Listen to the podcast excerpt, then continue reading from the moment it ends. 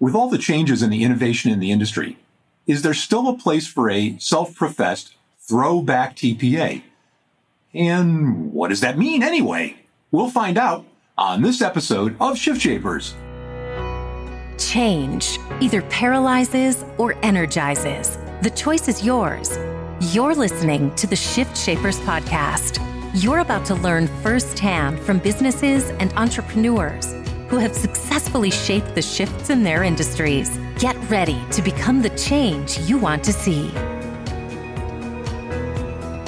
This episode is brought to you by Shift Shaper Strategies. In sales, if you confuse, you lose.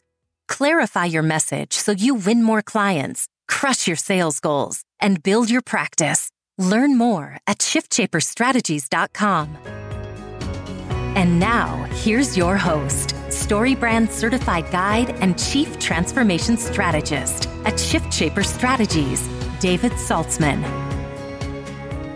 We've asked Bob McCollins, Vice President of Sales at Edison Health Solutions, who is the self-described throwback TPA, to kind of help us understand that a little bit and learn what's going on in the TPA universe. And as a former TPA, I won't weigh in at all because I did stuff back when we were still making notes on cave walls. But welcome, Bob.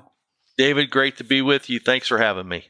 My pleasure. So let's level set a little bit for the audience and start a little bit with your background. How'd you get to be where you are and doing what you're doing?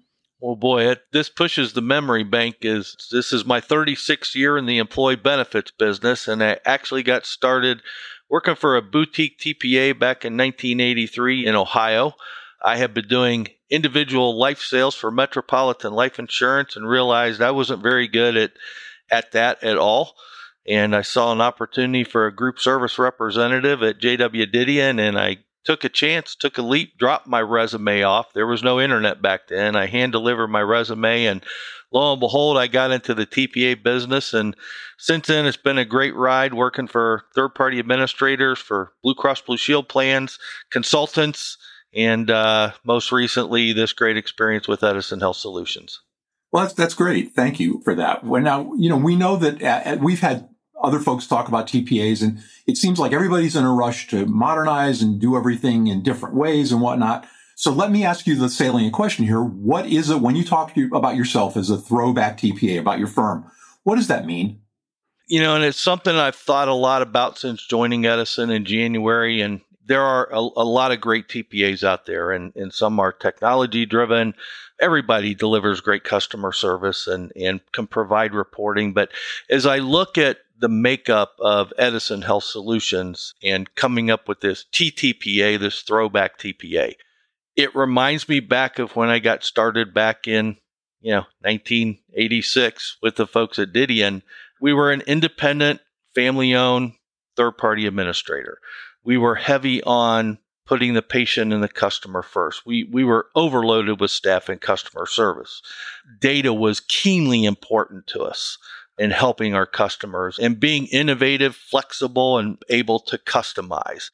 That is what I consider the throwback part of the throwback TPA and, and why I represent that. Primarily, it's the independence. It's the ability to, to truly respond to what the customer wants through their broker benefit advisor and really customize for them without hesitation of the investment, which of the consolidation today, a lot of venture capital money, a lot of private equity. We're not beholden to them. We're beholden to the old fashioned TPA, which is take care of the people, give great data, help the people achieve the goals that they want to, and be able to do it on green paper every other Thursday if they want it. That doesn't sound too throwback to me. That sounds like what you ought to aspire to if you're a TPA. So with kind of this, you know, with your roots planted in the great service of the past. And I, I, remember that because, you know, we used to try to do that as well. Our, our clientele was less commercial and more Taft Hartley at the time, but, you know, a whole different set of wrinkles, but still the same customer desires, the same customer experience that you, that you strive for. Are you finding that the advisors, the benefit advisors are bringing you lots of unusual requests to connect to all kinds of unusual services that have been popping up in the self-funded universe?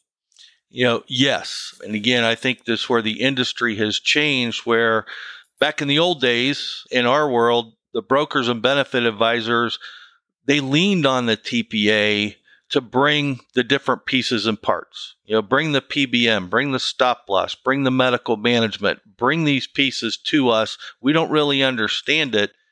And as the industry's evolved, as the capabilities and scope of services of the benefit advisors have evolved to take care of their customers, and the explosion of solution partners to the self funded industry, you know, the benefit advisors saying, hey, uh, you know, we want to work with this organization, this PBM, this medical management. We want to plug in this HRIS.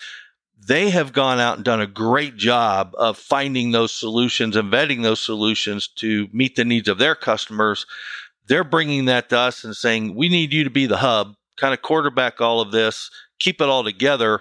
But they're bringing the solutions to the table and looking to the third party administrator to be the one to kind of coordinate that and keep the glue together for the benefit of you know their customer and prospects it's a different world and different approach you mentioned that you know back in the day data was king and data is more king now i guess than it ever was how difficult is it for today's tpa to work out the send and receive from all of these different best in class services that the benefit advisors bring you and want to connect you would think it would be very complicated, but but it's and it probably was five, six, seven years ago. But today, the integrations, and again, look, it, I have to admit, I'm the sales guy, right? So my knowledge of what all needs to happen behind the scenes is pretty minimal. My job is to kind of make the introductions, set the calls, and be quiet, make sure the follow ups get done. So I can't take credit for the technology work and effort behind the scenes,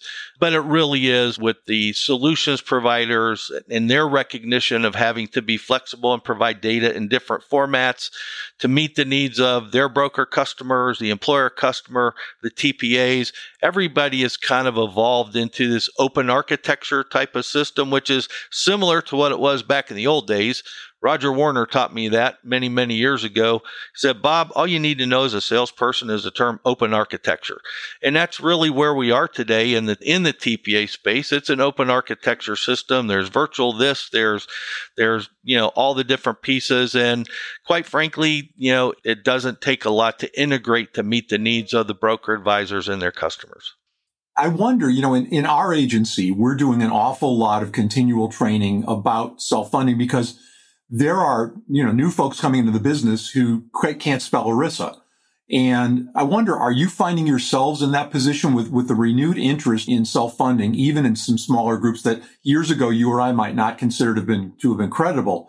Are you finding that you're doing an awful lot of advisor education and, and kind of what, what are the areas that they're most lacking in that they need to know more about? You're absolutely correct. And you know, I've kind of identified the benefit advisor broker distribution system into two buckets. 10 to 20% of the benefit advisors, their agency has the bandwidth, they have the intellectual capital, they've been doing it for a while, and they have the ability to manage all these pieces and parts of solutions providers to build this kind of unbundled solution. Then there's 80 to 90% of the benefit advisors, they've lived in the fully insured world they're graduating to alternate funding. And when I say alternate funding, that could be level funded, which the carriers have done a great job of promoting level funded as a product. There's employee benefit captives, which is kind of a new thing that's out there. And then there's the old fashioned traditional self funded. And what I find in that 80 to 90% that are graduating to educate their employer prospects on alternate funding solutions, they're not ready yet, and maybe their agency doesn't have the bandwidth to manage all the unbundling pieces, but they want those pieces as a part of the alternate funded solution. So you kind of have to build, for lack of a better term, kind of an unbundled bundle that has the transparent PBM, the medical management, you know, the data reporting, the wellness, the risk management pieces. It's all packaged together it's got all the pieces and parts, but it's all packaged together and it's kind of a plug and play, easy button for alternate funded that the 80 to 90% of the producers out there are looking for. So you've got to, again, as a TPA, be flexible or choose one path or the other. I'm just going to work with the 10 to 20%, or I'm just going to work with the 80 to 90%, or you can build a product that is a plug and play, but yet have the ability to respond to the larger opportunities or those benefit advisors that want that unbundled solution. And I just want you to do what the TPA does. And now, a word from our sponsor. It's a fact. Salespeople and organizations lose opportunities because they don't clearly communicate their value. In today's market, your story is your message. It should be crystal clear, perfectly arranged, and precisely targeted to attract the clients you want. As a certified StoryBrand guide, we use the exclusive SB7 process to create that story and the websites and collateral that deliver it. If your message isn't cutting through the noise, we can help. Visit us at shiftshaperstrategies.com to learn how we can help you find, clarify, and deliver a message that wins clients, crushes sales goals, and builds your practice. In sales, if you confuse, you lose. So learn more and schedule that call today at shiftshaperstrategies.com. That's shiftshaperstrategies.com. And now back to our discussion.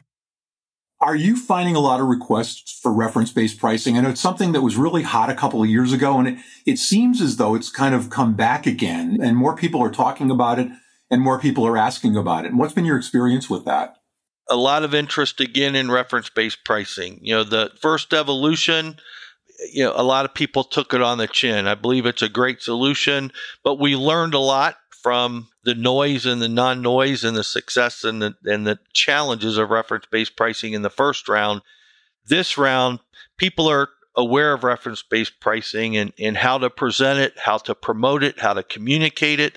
So there is a re- much much renewed interest in reference based pricing, even more so direct contracting and innovative you know solutions like direct primary care or virtual primary care. So so again i think the education the evolution quite frankly the bruises and the cuts and the and getting bloodied under the first version of reference based pricing people are aware now about how to present it to an employer. The pluses the challenges what they need to do to make it be successful. And uh, yes, there is a definite renewed interest in reference-based pricing and or direct contracting as solutions to present as a part of the alternate funded package. Well, so less so with direct contracting, but I wonder with reference-based pricing, in the event that folks get balanced billed, are your benefit advisors referring people back to you guys to straighten that out and to intercede, or are there other mechanisms that you're employing? Primarily, David, the reference based pricing companies have, again, really expanded their services, both in product offering and in concierge support. They're really handling that negotiation. They're handling that contract. They're handling, handling that quote fiduciary, you know, co-fiduciary situation and doing everything to take that off the patient's plate, keep it away from the employer and handling that themselves. And quite frankly, the majority of the vendors in the reference based pricing world are doing a really, really good job of eliminating the noise and and making that for the most part a non-issue for the for the patient and the customer as they're going through that. So again, they've learned, they've adjusted. There's also an educational burden, right? And I guess they take care of that as well with making sure that, you know, if a member gets a balance bill, they don't blast off like a rocket ship. They know who to call and they understand mm-hmm. what it's all about. It is. And, and to a point, the TPA is involved in that because many times the people are calling the TPA first. So, the, again, the, the multiple solutions and multiple vendor partners, TPA being kind of the hub. A great solution involves all the stakeholders, great communication between the TPA, the broker, the reference based pricing organization, the PBM, whoever, to really minimize the noise for the patient so that they don't get frustrated and then they end up in HR and then that's, you know, then it just escalates and elevates from there. So, everybody is doing, I think, a great job of supporting each other and open lines of communication so that the noise is is much you know much less than what it was before and collaborating to make sure that the patient's taken care of. Now are, are you guys also providing going back to throwback the throwback part of it. Are you guys also providing plan documents or do you have a partner that you work with? Because i you know a lot of benefit advisors who, who dip their toe into this pool aren't aware of pretty much any of the ERISA requirements, much less having plan documents and having a fiduciary and what that means and always operating in the best interest of the plan and all of that stuff. Do you find that you're doing plan documents and ERISA education? The answer to that is yes, and and this is going to sound like a little bit of a commercial, and I don't I don't mean for it to, and it's not a commercial for us, but but that's complicated. I mean, it is complicated, and I live in a world of do what you do best, and uh, we do contract out with the Phia group to help us with all of those types of plan documents, gap analysis, employee handbook to make sure that everybody, as best as we can, everybody is is covered and protected. Most importantly, the employer payer purchase. You know, they're the purchaser, they're the payer, but we do lean heavily on on that partner for for the protection of the plan, for the protection of us as a TPA, all the parties that are involved. That's how we work to accomplish that solution for that compliance part, that sleep well at night piece. Yeah, Adam Adam Russo is one of our favorite guests on the podcast, okay. and um, in large measure because bless his heart, he takes the burden of conversation off of me. Because you ask Adam a question, and he's so smart and he's so good at explaining stuff. He'll talk for twenty minutes just about that one question. matter of fact, he's going to be on the podcast, I think, two or three weeks from now. So, oh, great! Whenever we have ERISA questions, we we ring up Adam and. He's not only really smart, he's entertaining as hell. So yeah, uh, we we love having him here, and that that's great. So let's. We've got about five minutes left. I'm interested in you know, again, since my dinosaur days, what's changed in the base functions of the TPA? You're still adjudicating claims and you're adjudicating them from providers and also from facilities. What's changed in that regard? I mean, we were just starting to automatically adjudicate or electronically adjudicate claims. What percentage of claims are adjudicated that way these days? Potentially is up to 90% of claims are automatically adjudicated. But you know, there's you have to watch. You don't want to rubber stamp and, and run things through, and especially in a reference-based pricing approach. So I think what's changed from an operational standpoint is look, a basic PPO plan design, you know, not a lot of frills. You can adjudicate 80 to 90% of those claims, put in a little trigger on a dollar amount, but that's really simple. But with the advancement of independent medical management, prior authorization, mandatory second opinion, reference based pricing, a direct contract here, some narrow network type of functions here, auto adjudication still has a place. But again, I think in the in the TPA world, going back to that throwback, that ability to say, okay, for this employer, we might only auto adjudicate 40 or 50%. It's not because we can't do it, it's because we're not supposed to do it because of, of the checks and balances that are put in place from a risk management standpoint that this benefit advisor wants wants for this customer. They've got problems in these areas that we're trying to solve. And auto adjudication running this thing through does not support the goal of the solution for this employer. So again, the flexibility in the TPA world is, is still needed. And operationally, that's really where it comes down to being different than maybe what it was back in the old days. We didn't have all of these options. And there's a lot more vendor solutions and unique solutions that are being built into plans that does impact auto adjudication, but at the end of the day, it's for the benefit of the patient and the customer that these checks and balances are put in place. Yeah, I mean, in the old days, in the old days, it used to be kind of a one size fits all environment, and now everybody wants bespoke plans. They they want to kind right. of build them the way the employer wants them built, and they want to build bring their own unique twist. Do you guys also facilitate stop loss for benefit advisors or do you have certain relationships where you just farm that over to those folks and let them do that? Or how, what's the experience like from a benefit advisor who doesn't know how to deal with stop loss? We do fully support the benefit advisor that if they don't have the experience in stop loss or maybe not the markets, when I get a proposal request in from a benefit advisor, I'm asking them those follow up questions. You want us to shop the stop loss? Are you going to shop the stop loss? We've got a couple preferred markets. So again, it's just it's that conversation with the benefit advisor. What are you looking for? What's this prospect's pain? What are we looking to solve, and how do we want to go about doing it together? So yes, we have preferred stop loss markets that we work with. Yes, we have benefit advisors that say and this is wonderful. Hey, I just need an admin only quote. I'm going to take care of shopping the stop loss. That's easy. I, I, even I can put that proposal together pretty quickly. So again, it depends on the agency, depends upon the advisor and their experience. And, you know, they may have great stop loss markets, have, you know, great relationships there that quite frankly are going to get better numbers than we are. So again, we can support 100%. We can do it all. We can shop the stop loss. We can find you the PBM. We can find you the med- medical management, or we can do what, what we can do, which is we'll be the hub and you tell us the pieces and parts that you want us to connect with and we'll support you in that way. So we've got about a minute left. I'm curious, where do you see TPA services going in the next four or five years? What do you see coming down the road? Well, that's a that's an interesting question. I don't know that there's going to be a lot change over the next four to five years, but I think we're going to get better at you know the component pieces of managing risk for the employer look, the administrative fees, as we all know, are a small percentage of the dollar that goes to healthcare. And what people need to focus on is managing my claims, taking care of my patients, getting them to the highest quality providers to generate the lowest possible cost. And I think as an industry, we're doing a good job with that, but there continues to be more solution providers that, that take it and narrow it down to be even more target specific and generate savings. So I think we're going to continue to see advancements in disease management. And I think we're going to see a little bit more of a return to the prior authorization and second opinion to kind of help people make sure that you have the right diagnosis to get the treatment that you need.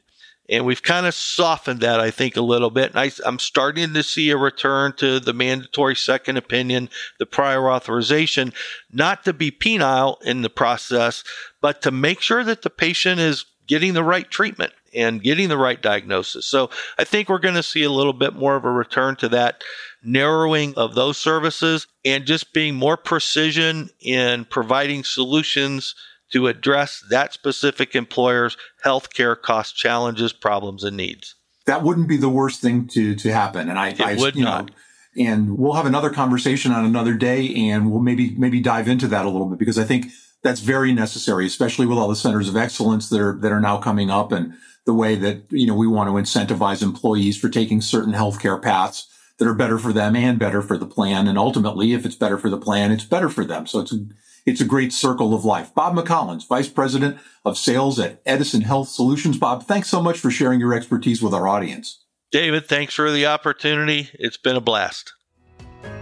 The Shift Shapers podcast is a production of Shift Shaper Strategies and may not be reproduced or quoted in whole or in part without our express written permission.